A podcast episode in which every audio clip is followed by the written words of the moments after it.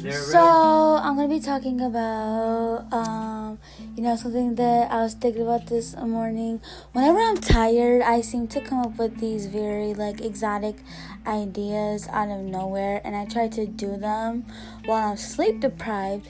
Like this morning, I had this bright idea to make, to have my own business. Okay, to have this this business of like it's basically like a little small like mall like it's a mall and i wanted to have my own clothing store but inside of it a salon like a full on hair makeup nail salon um with a spa in it. So and like only moms and people who struggle with anxiety could come there.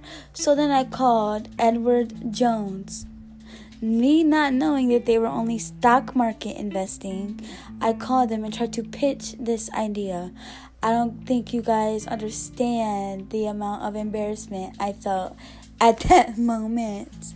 Um, you know, like I like it's just crazy. And like another time I started applying to different loans because I wanted to get a tummy tuck done. Um instead of you know working out and stuff because you know, that's too much for for me. Um i wanted to just get a tummy tuck you know? The, the things i do like when i'm tired is so funny. Like if if you're hey, truly my friend you would know that i i just do stupid stuff in my sleep you know?